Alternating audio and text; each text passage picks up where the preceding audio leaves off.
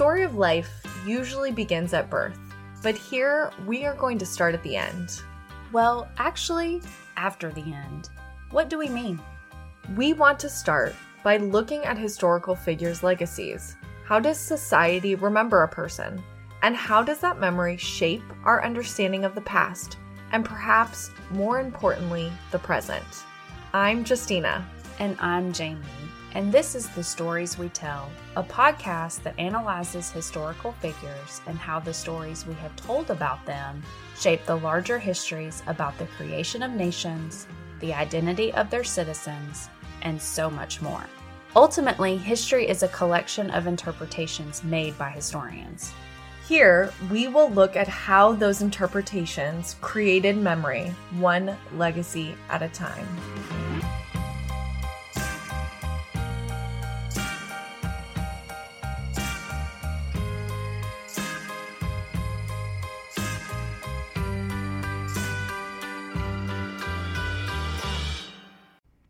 Hi everyone, Justina here. This is our first season's final episode. Thank you so much for listening. We really, really appreciate your support. Before we get started discussing Malcolm X, I wanted to ask if you haven't already, please subscribe to our podcast wherever you listen. This will ensure that you're notified about our second season, which will be launching in late spring 2023, and any spontaneous episodes. And speaking of bonus spontaneous content, Jamie and I are interested in any of your lingering questions about the stories we have told. Do you have any questions about the historical figures we have discussed this season, or did we leave anything out? We would love to know your thoughts. You can write to us via Instagram. Our handle is at stories underscore we underscore tell underscore podcast. Or please feel free to email us at storieswetellpod at gmail.com. Thank you again for listening. We really, really appreciate it. And happy holidays, everyone. Recording. Okay, we're pausing. in- Or we're recording. recording in progress. Excellent. Okay. So today we are going to talk about Malcolm X. Okay. I'm very excited about. I knew you would. be. So I know. So maybe I should give a little background. I have had a real fascination with Malcolm X and the history around Malcolm X probably Well- since high school. Well, I was wondering if you were going to let everybody know that your obsession with Malcolm X's story is really kind of what propelled you into graduate school, even.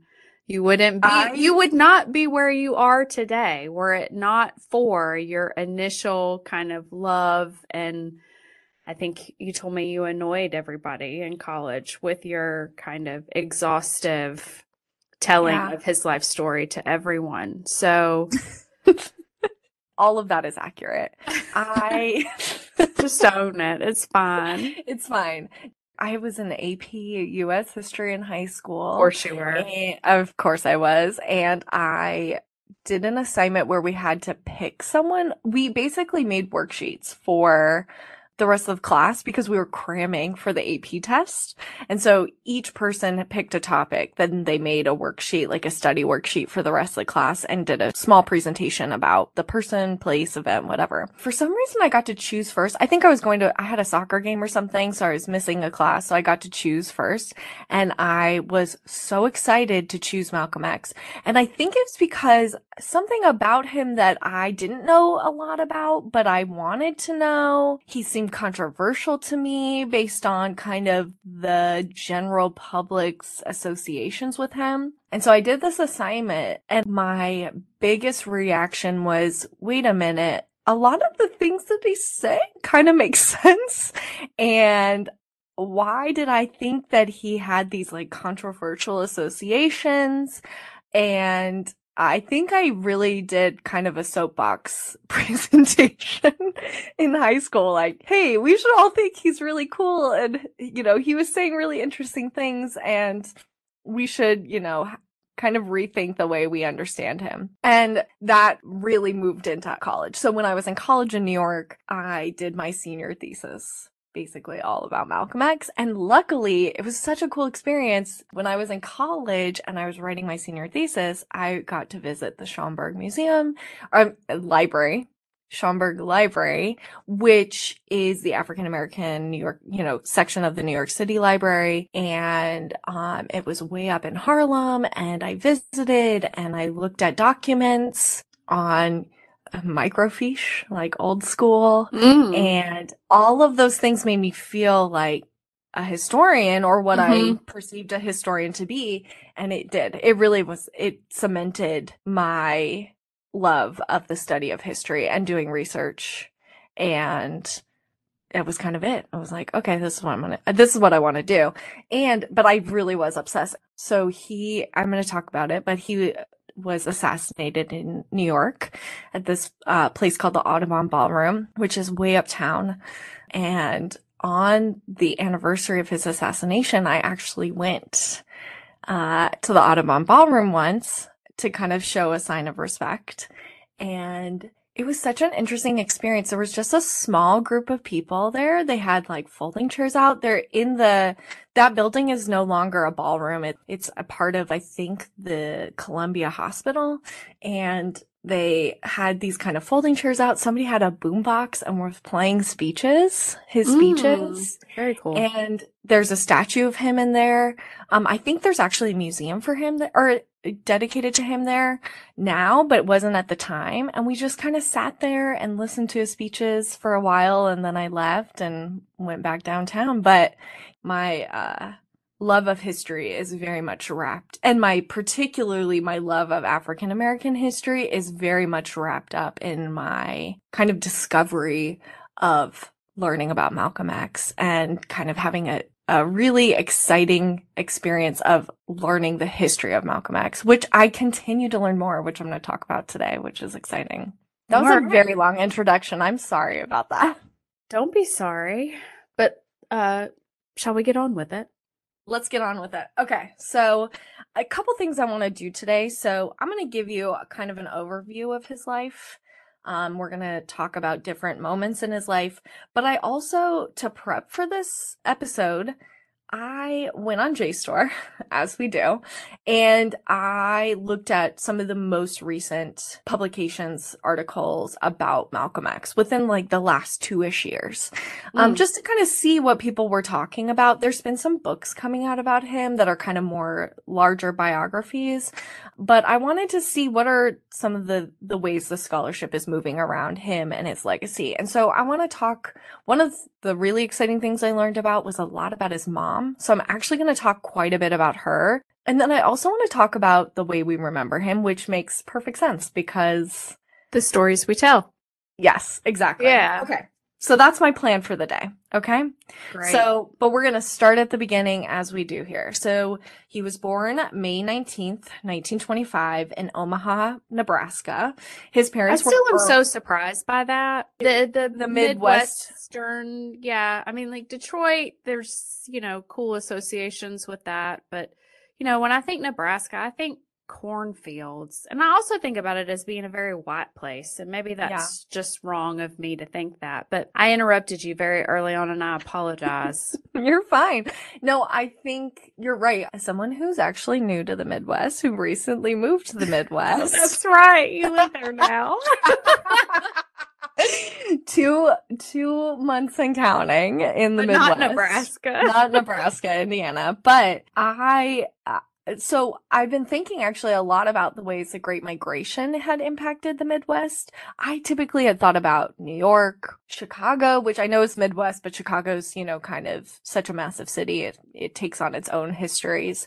Um, but I think I'm learning a lot more that that there was larger populations of African Americans here that had migrated during the Great Migration. His associations are so tied to New York, I think, because of the his years with the Nation of Islam and him starting the temple hmm in New York. But yes, he is originally a Midwesterner. And I'm going to talk a little bit about that in terms of his mom, which is really interesting too. So speaking of his mom, actually, I'm going to dive right into his mom now because Do it. I'm really excited about the things that I learned. So his parents, Earl and Louise Little, were Garveyites, which means they were followers of Marcus Garvey. Garvey is a person of African descent, originally from Jamaica. Um, he lived for a long time in the US and he started the very prominent Universal Negro Improvement Association, which was a became a massive organization with hundreds of chapters. So they had kind of small chapters worldwide. Both Malcolm's parents were major contributors to some of the Midwest chapters, which I'll talk a little bit about later. One of the things that this organization did was they had plans of actually taking people of African descent back to Africa and starting a country there. This did happen, but it wasn't as successful as they had hoped. Um, and also Garvey was later convicted of mail fraud, but there's a lot of speculation that he was seen as a threat to the US government because he was creating this organization that was gaining a lot of traction in the US and it was associated to ideas around racial equality, obviously. And so some people have speculated that that was an, a way of being able to force him to leave the country, right? Which would hinder his movement. So let's actually talk, I'm going to talk specifically about his, his mom because I read this really fascinating article by Eric S. McDuffie, who focused specifically on Malcolm X's mother, Louise Little. But Louise Little has typically, when we remember her in a lot of the biographies of Malcolm, she is attached to her husband. Um, she is contributing to his career within the Garvey movement, but she, after he is killed, she struggles to kind of regain stability, particularly from an economic standpoint. And then she is institutionalized. And at this point, Malcolm and some of his younger siblings are put into foster homes. So that's really the story that we typically get. It's very limited story, particularly the sections about her being institutionalized and then that just ending the story there. And admittedly, that's really much of what I knew about her before I read this article. So I'm going to give a quite a bit more background on her right now, just because it is so much more interesting, fascinating, nuanced than that really simple article. So let's talk about her. Okay. So Louise Little was not born Louise Little, but she was born in Grenada, uh, which is an island in the Caribbean. She was actually a product of rape, which is something that we do learn about in the autobiography of Malcolm X, um, because he talks about, and I I, when I say he, the autobiography is technically written by Alex Haley, who also wrote Roots, right? It was based on interviews, but a lot of people say that he's taken a lot of the narrative and run with it himself. So it's an interesting text for that reason. But in that text, Malcolm does discuss the fact that his mother was very light skinned and that his father was very dark skinned. Malcolm was also very light skinned, right? And his mother was a bit resentful about that sometimes. And I think this is very much related to the fact that she is the product of her mother being raped by a white man. So her father, who was a loiterer from Scotland, raped her mother when she was just 11 years old. Um, he actually fled the country after um, the sexual assault. So he and Wait, he was now, do what? He fled the country after. I know, but assault. before that, what? How old was she? 11. She was 11 years old. It's horrific. And apparently he had this kind of history of sexual assault. Did you say he was a lawyer? No, a loiterer. So he, I couldn't actually find an occupation for him, but I, I don't. Is that what you're saying? He's just like living in the country. I couldn't find an occupation for him. I don't know how he got there from Scotland. So there's not much information. Am I not saying that? So he loitered, meaning that he just hung out. Yes. That is all I could find. Well, I mean, obviously he's a criminal. So there is exactly. that. Yes. He Yes. And so she doesn't have any relationship with this man other than the fact that she knows his identity. Good. Um, so as I mentioned, she's very light skinned. In fact, some people say that she could have passed as white. That's how light skinned she is. But she felt very highly connected, particularly to her Nigerian heritage. And she was very close to her extended uh, family. In fact, her grandparents, um, so her mother's parents, helped to raise her. Does Louise she, have any siblings? Do you know? I don't know. I was just wondering. The reason why I asked that question is because um, there's a another story that I'm familiar with of actually a noble British woman who gives birth when she's, I think, around 12 or something, and she never has another child. And the oh. assumption is that it's just because she was so young or whatever that that was physically traumatic and so she was unable to have children again but that in and of itself is historical speculation because we we can't know for sure so know. i was just so i was just curious in in this case given the fact that her mother was so young anyway Okay. I'm sorry, I don't know. But that's fine. She was educated at a school affiliated with the Anglican Church. So she has this very good education, which ultimately leads her to leave Grenada in 1917 um, and immigrate to Canada. So one of her uncles had already moved to Canada. So she's kind of following him and she stays in Montreal for a while. And while she's in Montreal, she becomes a Garveyite and she meets okay. Earl Little, who will then become her husband. They actually meet at, um, and as I mentioned, Garvey's organization was called the Universal Negro Improvement Association. Um, I'm going to call it the UNIA from now on. So they meet at a UNIA meeting. They marry in 1919, so about two years after she arrives in Canada, and then they move shortly thereafter uh, to Philadelphia. And at this point, their career is associated with being members of Garvey's organization. She becomes a naturalized citizen of the US and has her first child when they get here. And then the UNIA assigns them to Omaha, Nebraska. So that's when they become Midwesterners. Ah. Yes. Okay. Interesting, right? Yeah. Was Earl Little, he was a Southerner, wasn't he? Do you remember? I think he's from Georgia, but I may just be imagining that. You are correct. Oh. He is from Georgia. Yes, he is a Southerner. That is correct. So I think I don't know as much about his career because I read this article, which was about her. I know you want to talk about the mother, and I'm all in favor of that. I just was trying to remember. It seemed something was niggling at me, and it seemed like he was from Georgia. Anyway, I don't know how he wound up in Montreal from Georgia, but he did.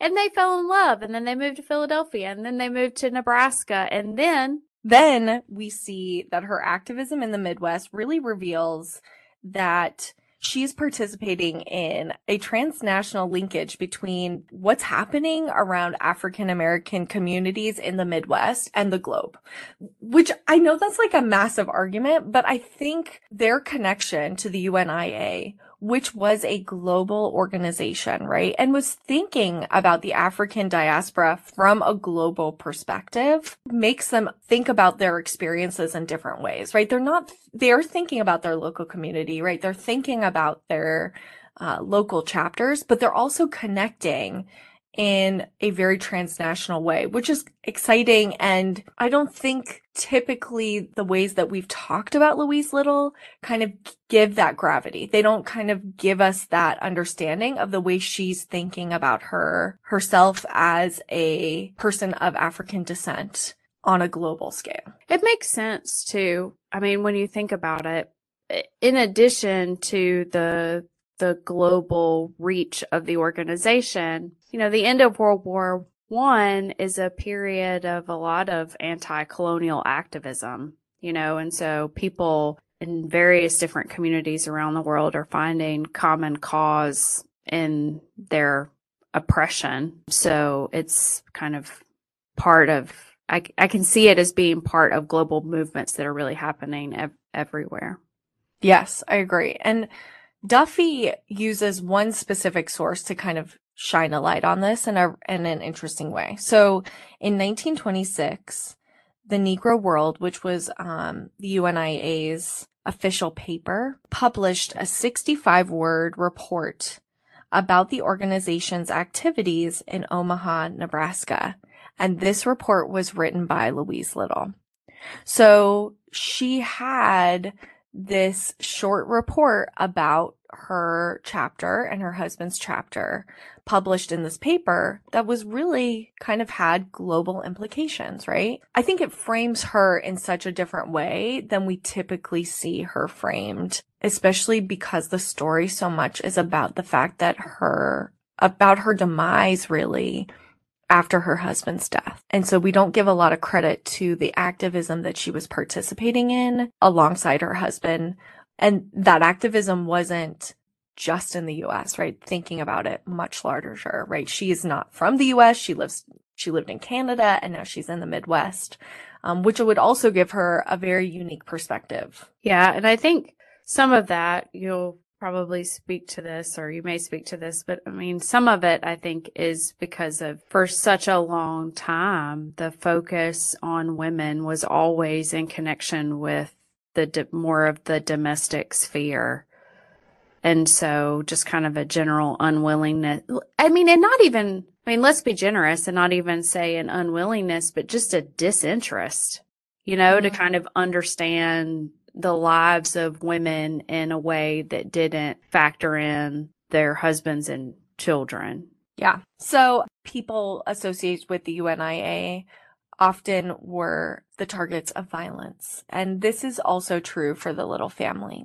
So I wanted to talk about a couple incidents. The KKK threatened their home in the Midwest by riding up to their home and demanding to see the, her husband Earl. And at the time she was pregnant. And so she famously confronts the Klansmen, telling them her husband's out of town. Um, and this is kind of a famous scene because she, apparently she was quite visibly pregnant.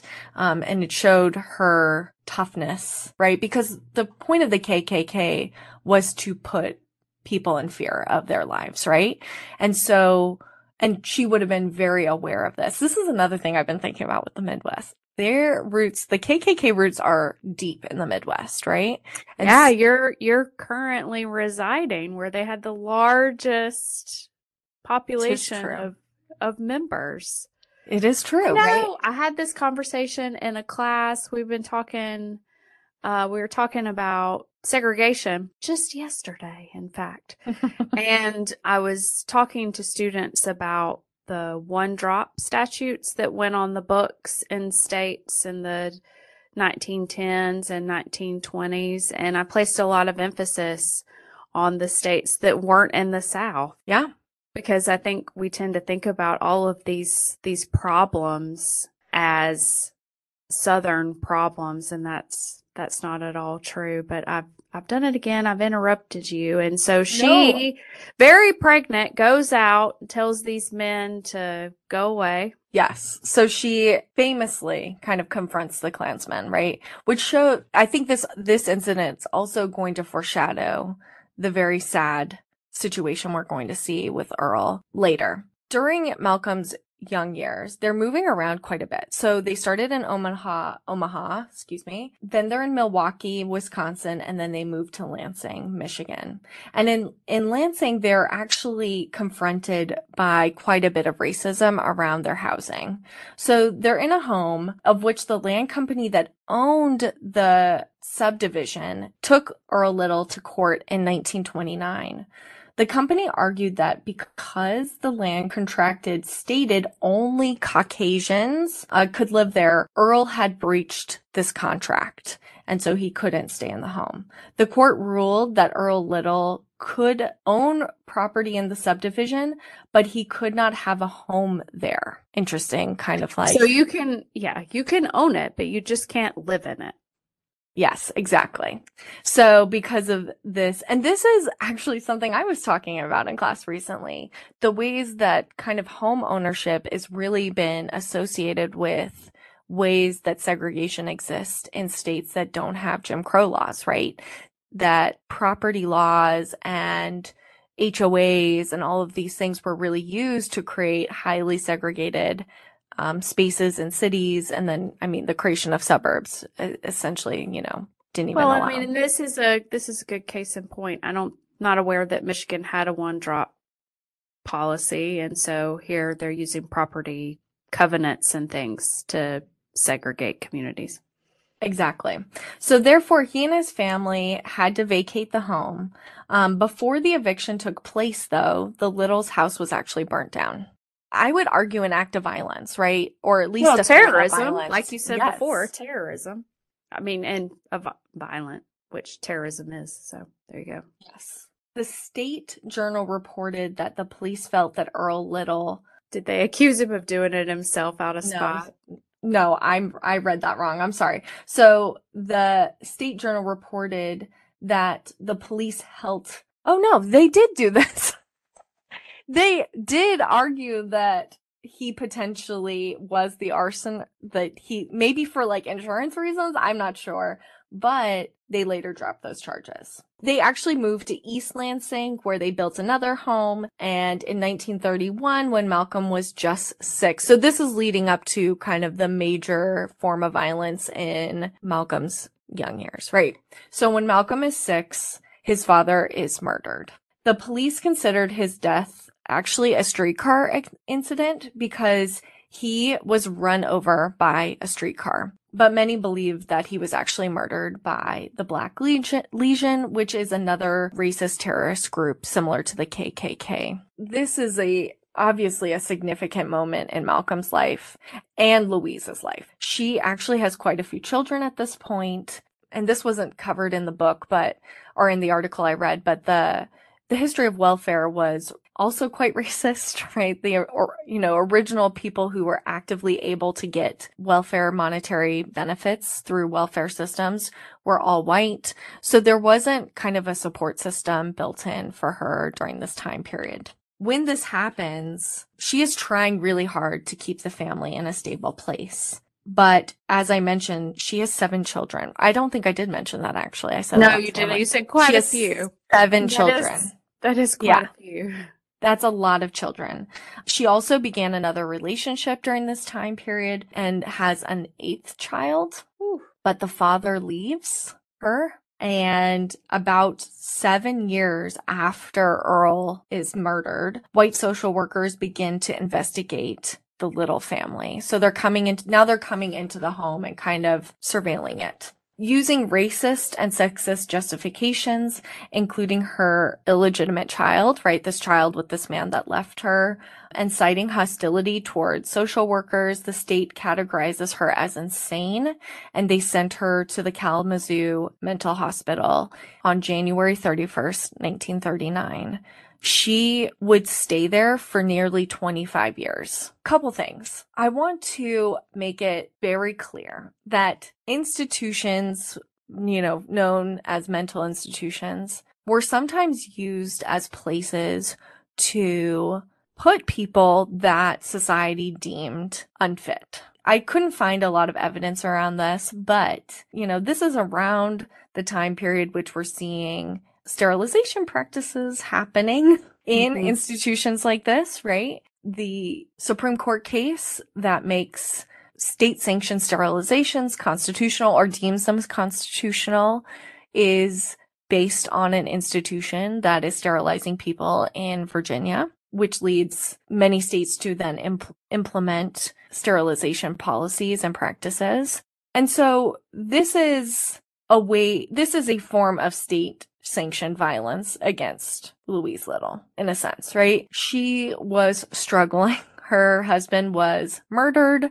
She had to support several children financially. She probably could not do that. Then she could be deemed promiscuous because she has a child out of wedlock. And it's like all of these incidents lead her to be easily marked as unfit for society um and insane right? Without a lot of like scientific backing of that right? It's these kind of social situations that would lead her to this. It's horrific right? And i think that's a part of the story that is often not given enough time right? That she is a true victim of the state institutionalizing people.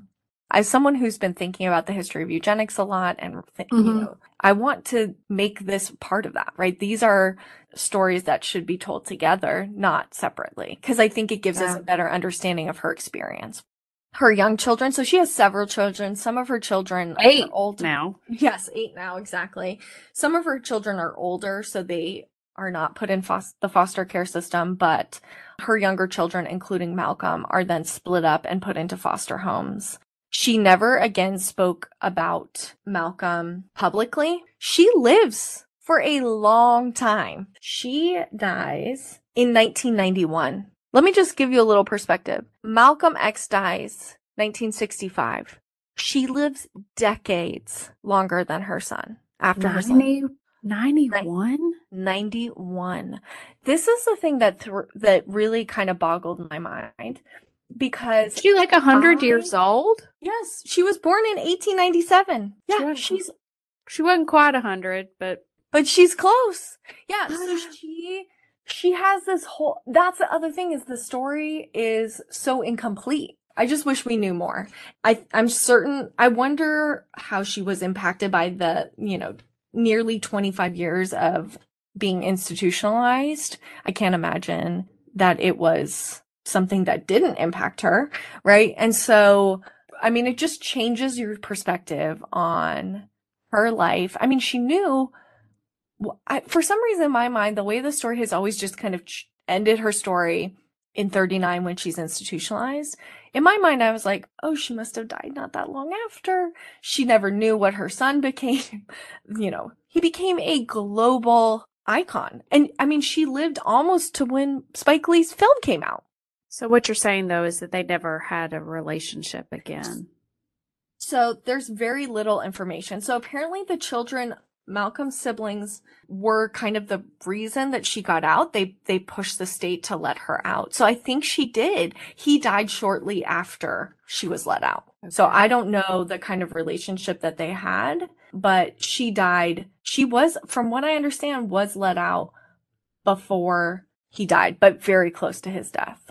So the other thing here, if I'm understanding it correctly, is that all of the people that were writing about Malcolm X in the latter part of the 20th century never interviewed his mother. It seems to be that way. Yes. Correct. Fascinating. I know. I know. And I don't know if that's something that the family was deciding upon, if it was her decision. I don't know what her what her state of mind was after being institutionalized, Sure. but she lived a very long time after being institutionalized. Wow. Fascinating. Okay. So I In know a that was a- horrifying sort of way, yes. Yes, I know. Agreed, agreed. So I know that was a very long. I mean, I basically just gave you an episode on Louise Little. So we're going to move forward now. Okay. Malcolm's story. So Malcolm is put into foster care system um, in 39. He actually does very well in school. It's famously that, or it's famous that he um, was voted president as a young person. I think in his elementary school or something. He um, was well liked and got straight A's. Oh yes, it was eighth grade that he was elected the president, but he was discouraged by teachers to pursue his goals of becoming a lawyer. And I think that's kind of a monument. The, the autobiography asserts that it's a monumental moment when this teacher tells him, no, you're limited because of who you are as a black man. Right. And so that I think makes him think differently about his education. Right. Because what's the point? right? In a sense.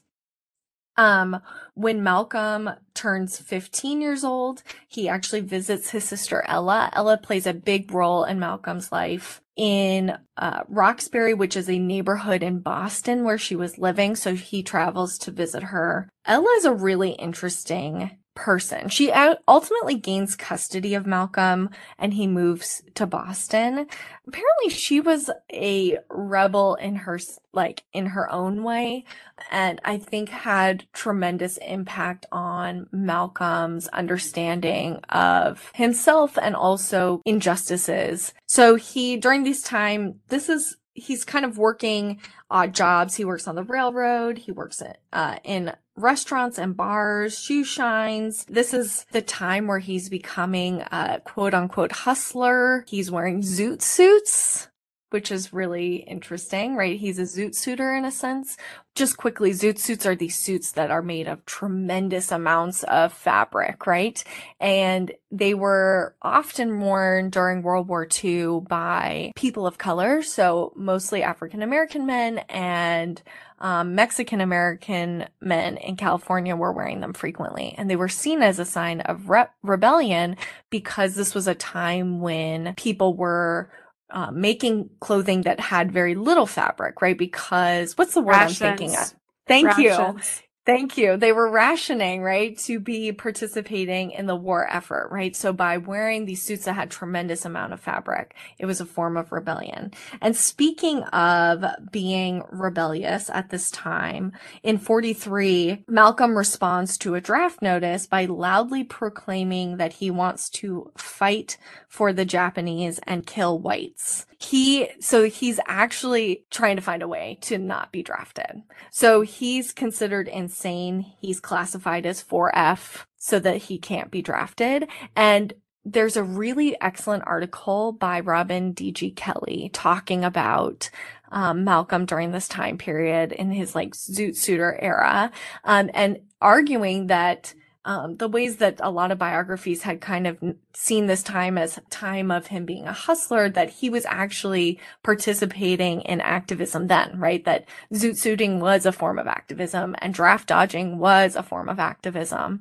Um, so that's a really interesting kind of perspective on this time period in his life that Kelley does a beautiful job of discussing. It's a great it's a great chapter from Race Rebels. It's actually not an article, it's a chapter from Race Rebels. Highly recommend so during this time, he's also kind of between New York and Boston. He gets the name Detroit Red um, because he has a reddish tint to his hair and he's from the Midwest. That's where that name comes from. But in 45, he actually moves back to Boston. So he forms a group that is one of his African American friends uh, named Jarvis and three white women, one of which he was dating. And I think her name was B. Oftentimes she's referred to as Sophia because the autobiography refers to her as Sophia but they are going into houses and stealing. In 46, Malcolm tries to retrieve a stolen watch from a pawn shop and is arrested on charges of grand larceny, breaking and entering,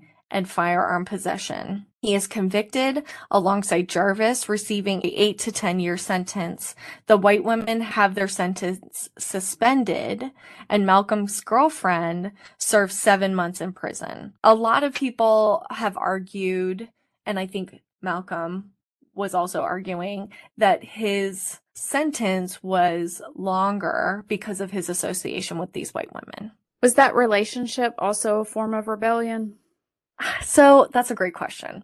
So the autobiography, he really talks a lot about like the ways that having this white woman is a way, like a part of his control and it helps his status in the community of which he's kind of hustling in, right? And so he, I think, saw it as a form of status during this time period. In the book, I think she's also married. So he's not only obviously not to him, right? So that's another thing that he's like has power over her husband as well.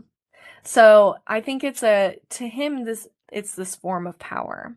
Another thing that's recent, I shouldn't say recently because this book has come out quite a while ago, but Manning Marable's book, um, Malcolm X, The Life of Reinvention, which I think came out around 2011, 2012.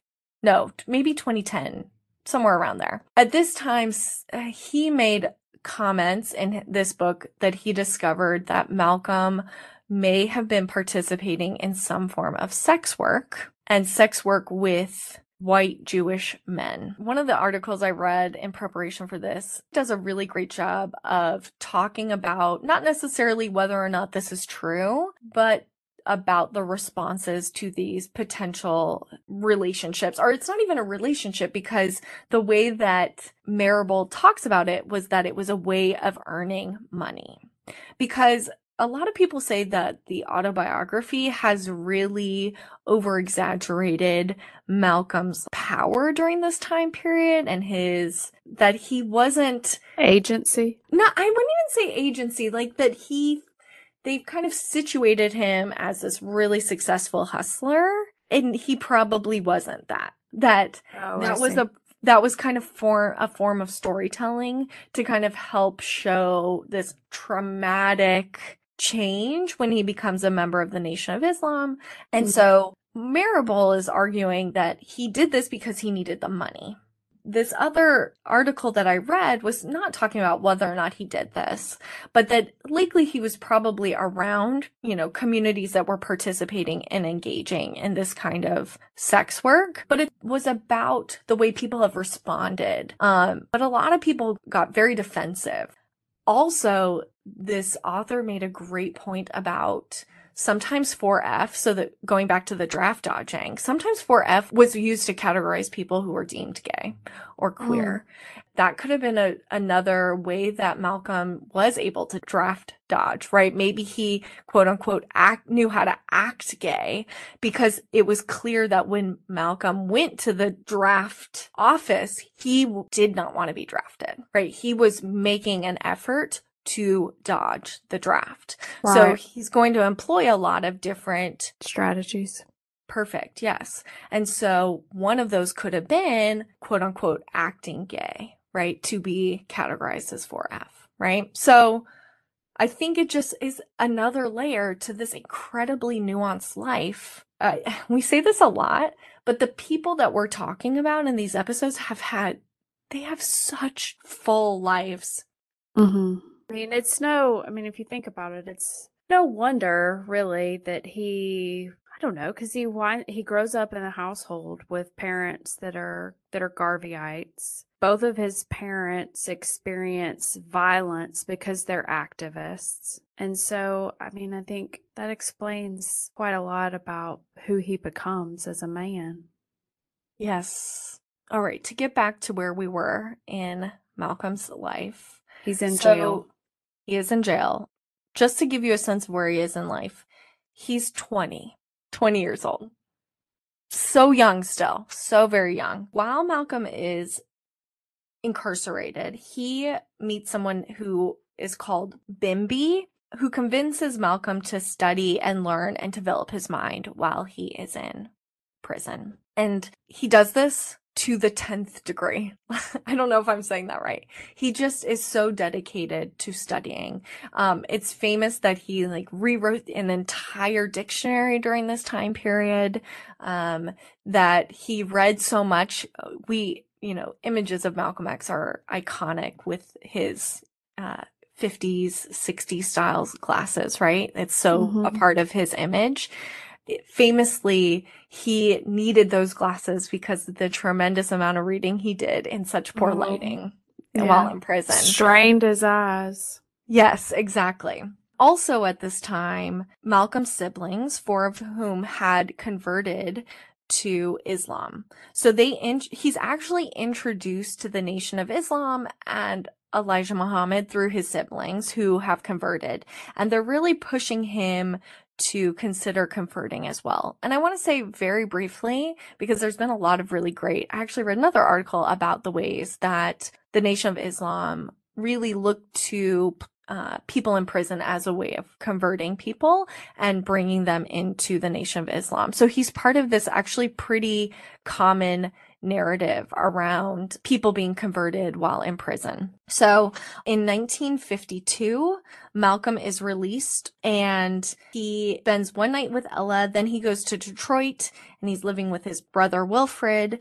Um, but he quickly joins the Nation of Islam and attends meetings at Detroit's Temple Number One. So this is when Malcolm rejects his original last name. So Malcolm was born Malcolm Little. This is when he becomes Malcolm X. So just quickly, many members of the Nation of Islam reject their born last name or surname because the history of African Americans in this country took on the last names of their slave owners, right?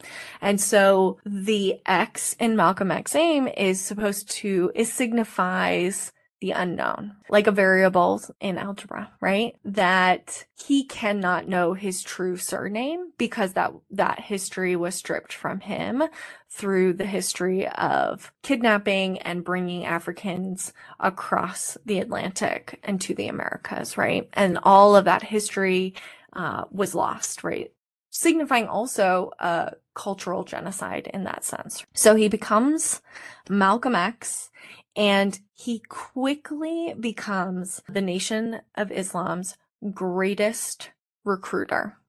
He is incredible at it recruiting. In 1953, having tripled the membership of the tripled, tripled the Detroit Temple in under one year, Malcolm is appointed assistant minister there. So his participation and his contributions to the Nation of Islam are rapid and quick. And so he's actually moving up in the ranks very quickly. So in that same year, so 53, Elijah Muhammad sends Malcolm back to Boston to serve as the first min- minister of its temple number 11. He goes on to organize temples along the East Coast, including Hartford, Philadelphia, attracting new members wherever he spoke. In 54, Malcolm is appointed his highest appointment to date, chief minister of Harlem's Temple number 7.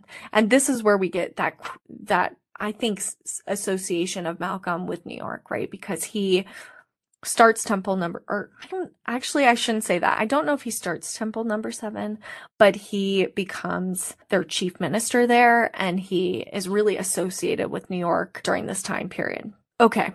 I'm going to talk a bit about his personal life really quick. So in 56, Malcolm meets who will be his future wife, Betty Sanders. She's a member of the Harlem Temple and adopts the name Betty X. They marry two years later. And Betty and Malcolm's relationship is one that feels very much about his also his relationship with being a member of the Nation of Islam. He sees her as a very appropriate wife. She's a very dedicated member. And so I can't really speak to like the emotions around their relationship.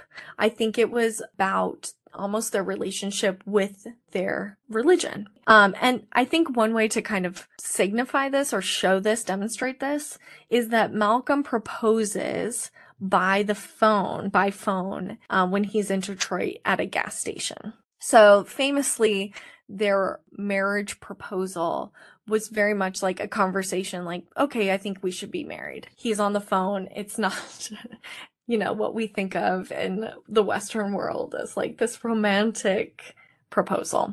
So their relationship. It could be. It could be. It could be incredibly romantic. It could be that I I'm I'm away from you, right, in Detroit, and I've um been riding in this car and I've just become so overcome with emotion and missing you and longing for you that I have come to the conclusion that we must be wed. You're saying though that that's not what it was. I don't think that's what it was. And I think we know this partially just because we can look to the ways that the Nation of Islam treated relationships and gender norms and dynamics. Um, and Malcolm was such a dedicated member. Like his really, he, one of the things I, I found really incredible to learn about Malcolm is that he really did what he said. he dedicated himself to this nation of Islam and he did it without hesitation and without doubt. And that means that his all of who he was was trying to fit the correct what what the the nation of Islam deemed to be a good member right? That's why and he, had such a problem with Elijah Muhammad, right? Yes, yes, yes. Uh, sh- should we kind of move on to that a little bit? So, yeah. one thing I want to say quickly is that when we talk about Malcolm X, is we often want to put him against Martin Luther King, and I see, I have even taught it in this way, right? We see the two, they're, they're, uh, One's a pacifist, one's much more aggressive and militant in their stance.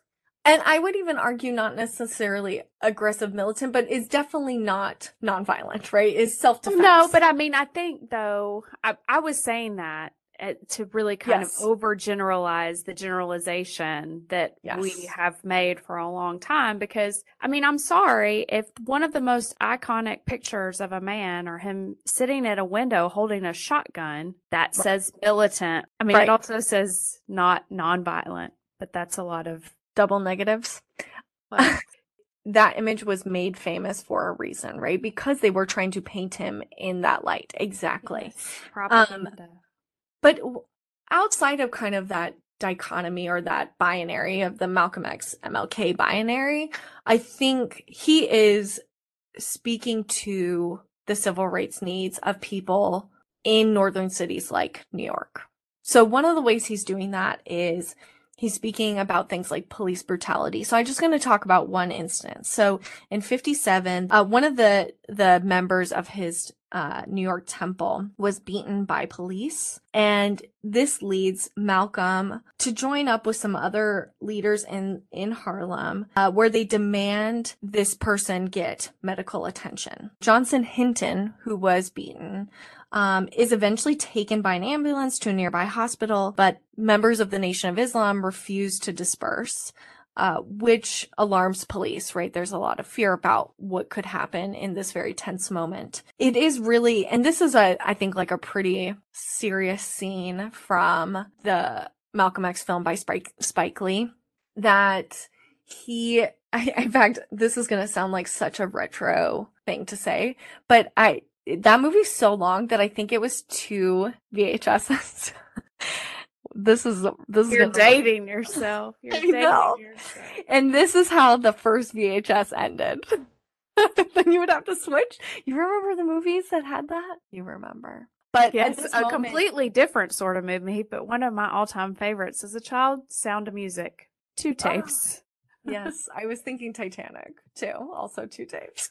Never, never seen it. Jamie Mize. Wow. It's fine. How? I don't want it. I don't want to. I didn't want to. I don't want to.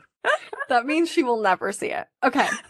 But what happens in this moment is that he shows that he has tremendous power because he is he's kind of in control of his members, but also it shows that he is using this to bring light to many of the major issues that is happening like police brutality, right?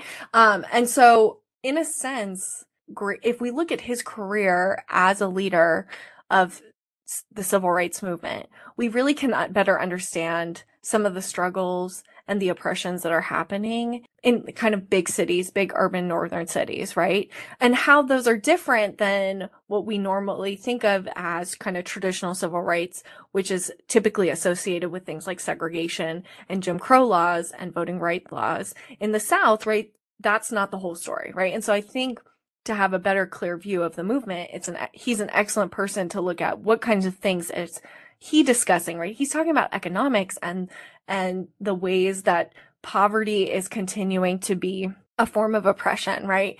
And things like police brutality right? So i think he gives us a really good sense of what was being discussed in places outside of the south that weren't thinking about jim crow because they didn't have jim crow.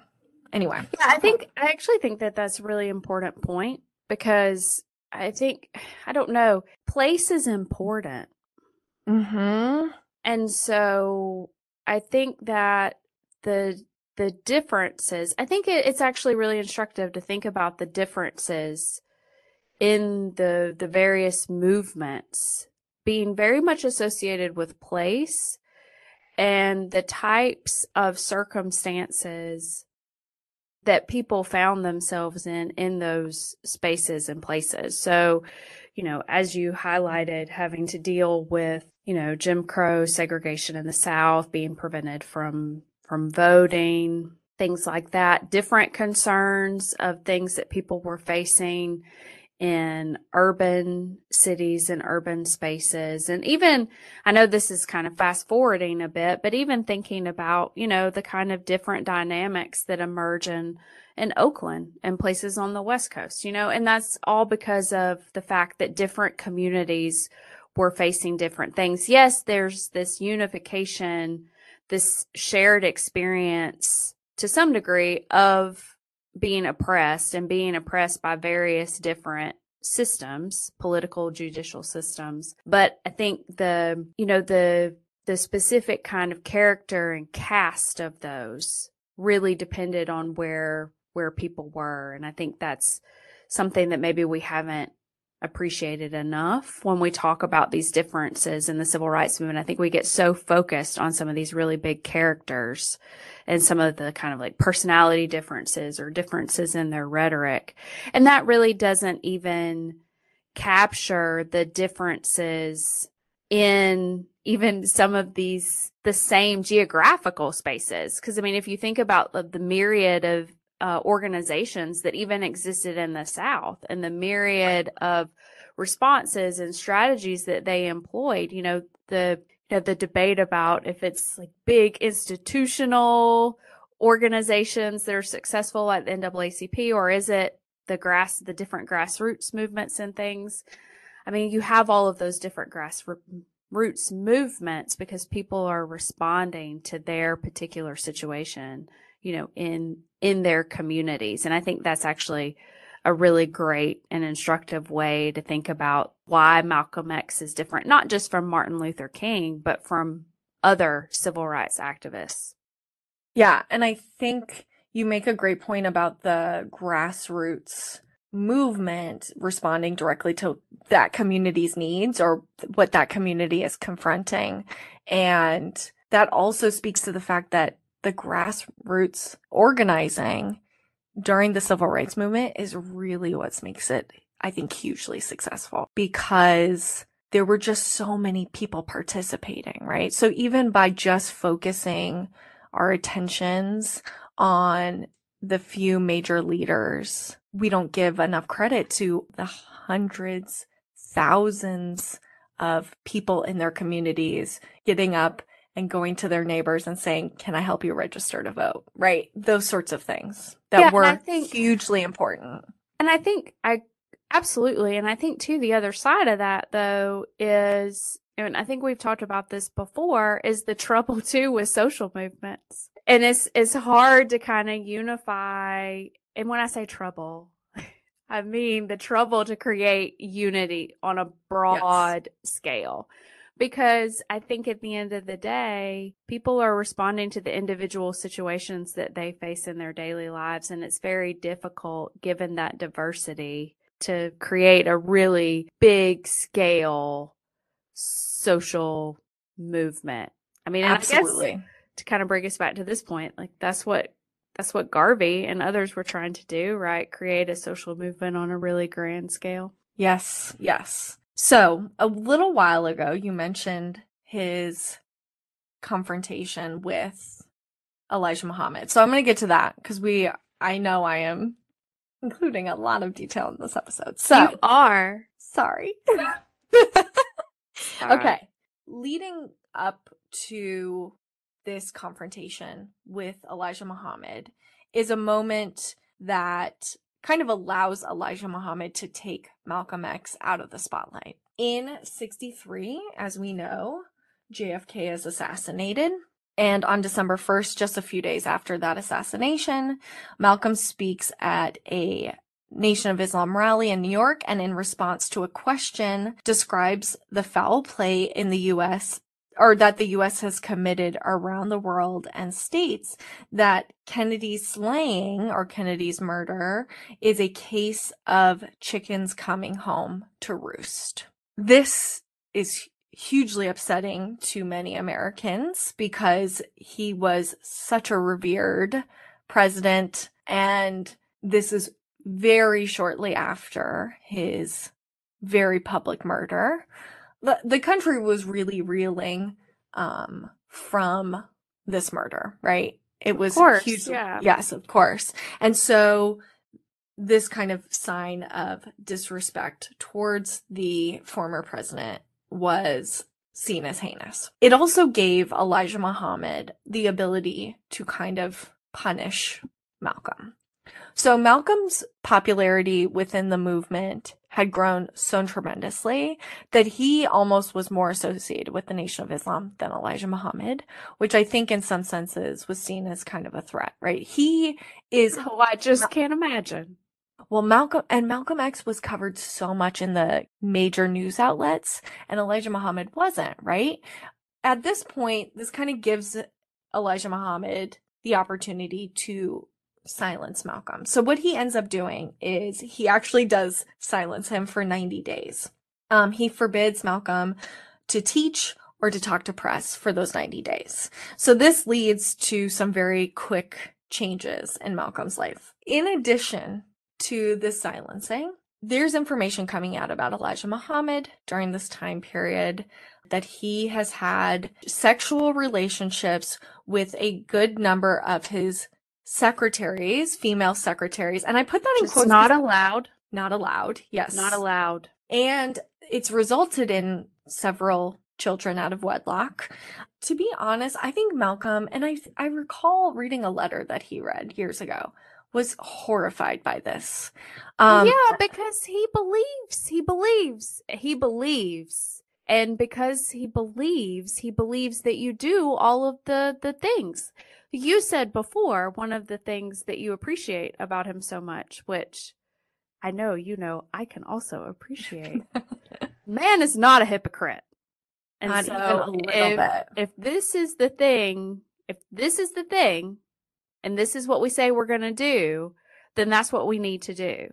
Yes. And he, I, I try to put it in his perspective. This is a person that he perceives to be almost like a god to him. And this person, it- this would shatter his understanding of his belief system in a sense, right? If this person is committing, I would argue like forms of sexual assault because these secretaries are quite young, teenagers, and he's quite old it would just shatter his whole kind of understanding of even himself, I think, in a At sense. the, at the very least, it's predatory. Yes, yes. I, I, exactly. So in January of 64, Malcolm meets up with Elijah Muhammad, who orders him to put out the fires you've started. And that's a quote about the leader's adultery, right? So Malcolm's talking about this. Malcolm is also removed as the nation's national representative. So kind of this lead speaker for the, the uh, Nation of Islam and as the minister of Harlem Temple number seven. And this is quickly going to lead Malcolm to, I could go into more detail because also uh, Cassius Clay, aka uh, um, Muhammad Ali, participates. There's a great documentary that came out last year on Ma- There's a great documentary that came out last year on Netflix that kind of is about the relationship between Malcolm X and Muhammad Ali. And a lot of it talks about this particular time period when Malcolm is kind of being forced out of the nation and I think is trying to take Muhammad Ali with him. Um, but Muhammad Ali chooses to stay. But he is ultimately leaves the Nation of Islam. But I can only imagine how sad and traumatizing this experience probably was after dedicating It could be a real legitimate crisis of identity too. If you think about, you know, how all in he was and how serious he, you know, he took he took his commitment. And I mean, it's his it was a whole it's a whole belief system. It's not just a you know, a civil rights organization or a black nationalist organization. It's it's meant to be a religion too. So Yes. that at that, you know, takes it to another level.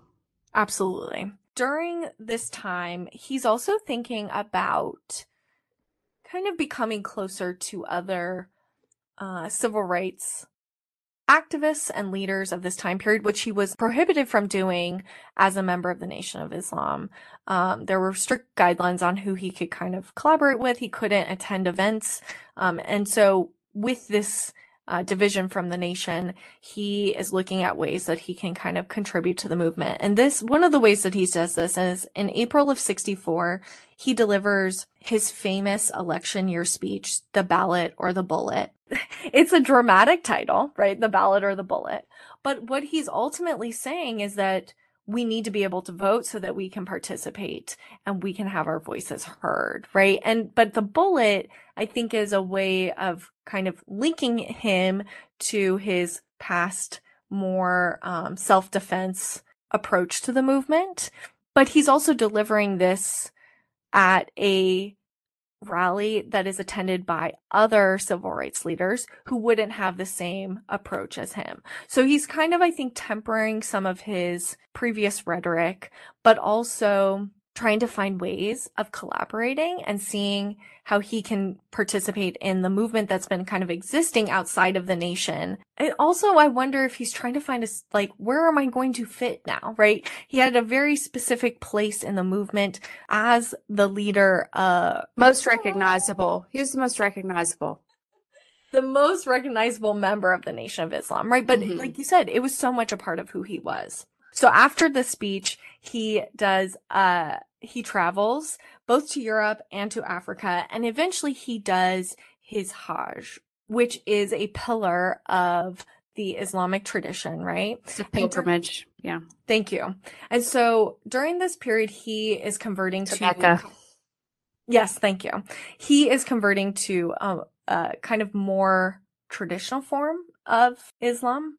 Um, he changes his name again to El Hajj Malik El Shabazz. The El Hajj is signifying that he has been on his pilgrimage. And during this time period, he's speaking about kind of like brotherhood. He's seeing ways of coming together, right? His rhetoric during the Nation of Islam was more of a separatist approach. And now he's, he's thinking about brotherhood and coming together he comes back to the US at the end of that summer of 64 and he's starting to organize new, create new organizations. So he creates the Organization of Afro-American Unity, um, reflecting a growing political agenda and spends nearly, after spending nearly five months in Africa visiting heads of states and lobbying for his UN plan. So he's in the same way his mother was thinking transnationally, he's totally thinking transnationally during this time period. So he's thinking about ways of co- collaborating with other people, but also thinking about not just the African American experience, but the African diaspora, very much like his mother. Mm-hmm.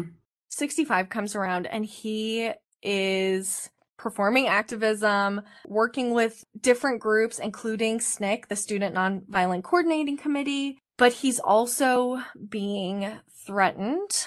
Um, there's been a lot of contention by the Nation of Islam, who consider him a traitor. And in February of 65, um, he is actually, his home is firebombed in New York with his family in the house. Just a couple days after that firebomb on February 21st, Malcolm X is assassinated uh, while speaking to at a rally in Harlem, as I said at the Audubon Ballroom. Three members of the Nation of Islam are later convicted, despite the fact that the assailant apprehended at the scene insisted that his two co-defendants are innocent.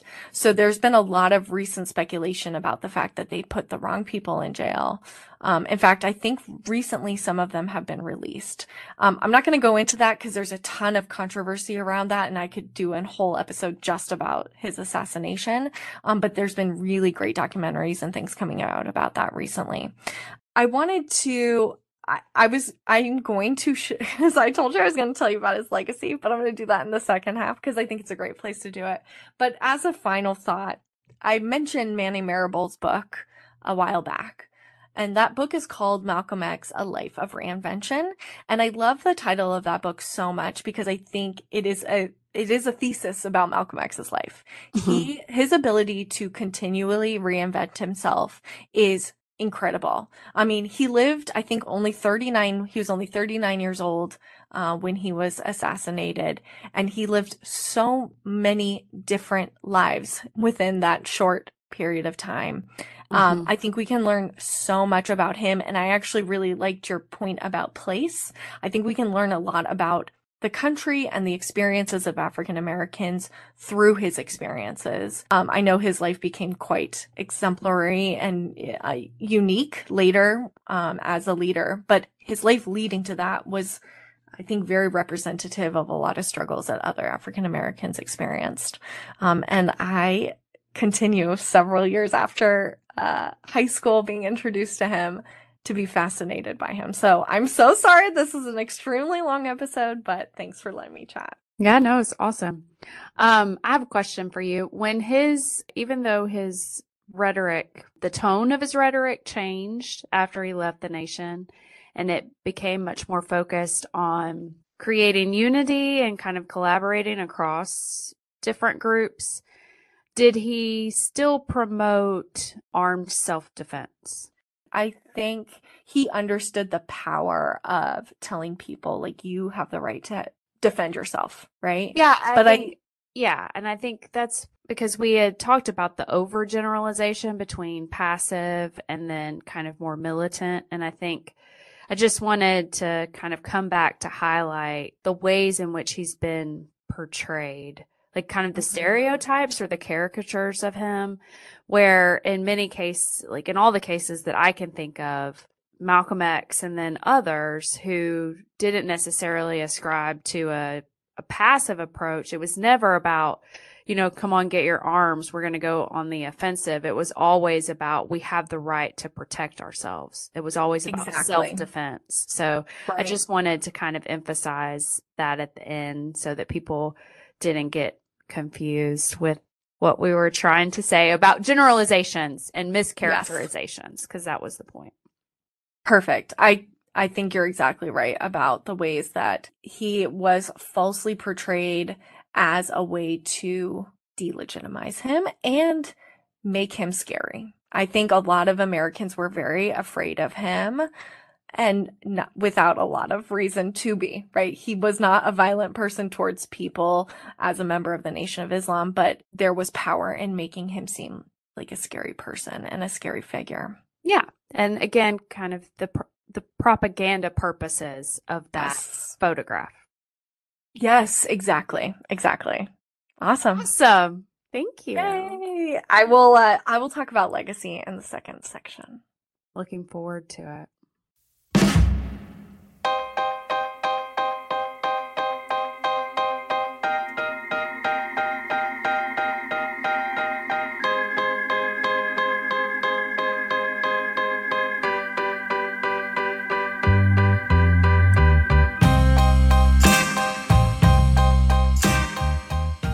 Before I get started, I want to mention that much of this analysis I'm laying out today was inspired by a great article from The New Yorker titled This American Life The Making and Remaking of Malcolm X by David Remnick. It's a great read, so I highly recommend.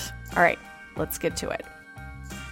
In 1965, one year after Malcolm X's assassination, the autobiography of Malcolm X was published. This text was a collaboration between Malcolm X and the prolific African American writer and journalist Alex Haley. He would later go on to write Roots. The two men first met in 1959 when Haley wrote pieces about the Nation of Islam for Reader's Digest and the Saturday Evening Post. Later, after interviewing Malcolm for an article in Playboy, Haley convinced Malcolm to collaborate on an as told to autobiography. Haley believed Malcolm's unique story would create an incredible book. In a letter he once wrote to Malcolm, he said, and I quote, I sometimes think that you don't really understand what will be the effect of this book. There has never been, or at least in our time, any other book like it. End quote.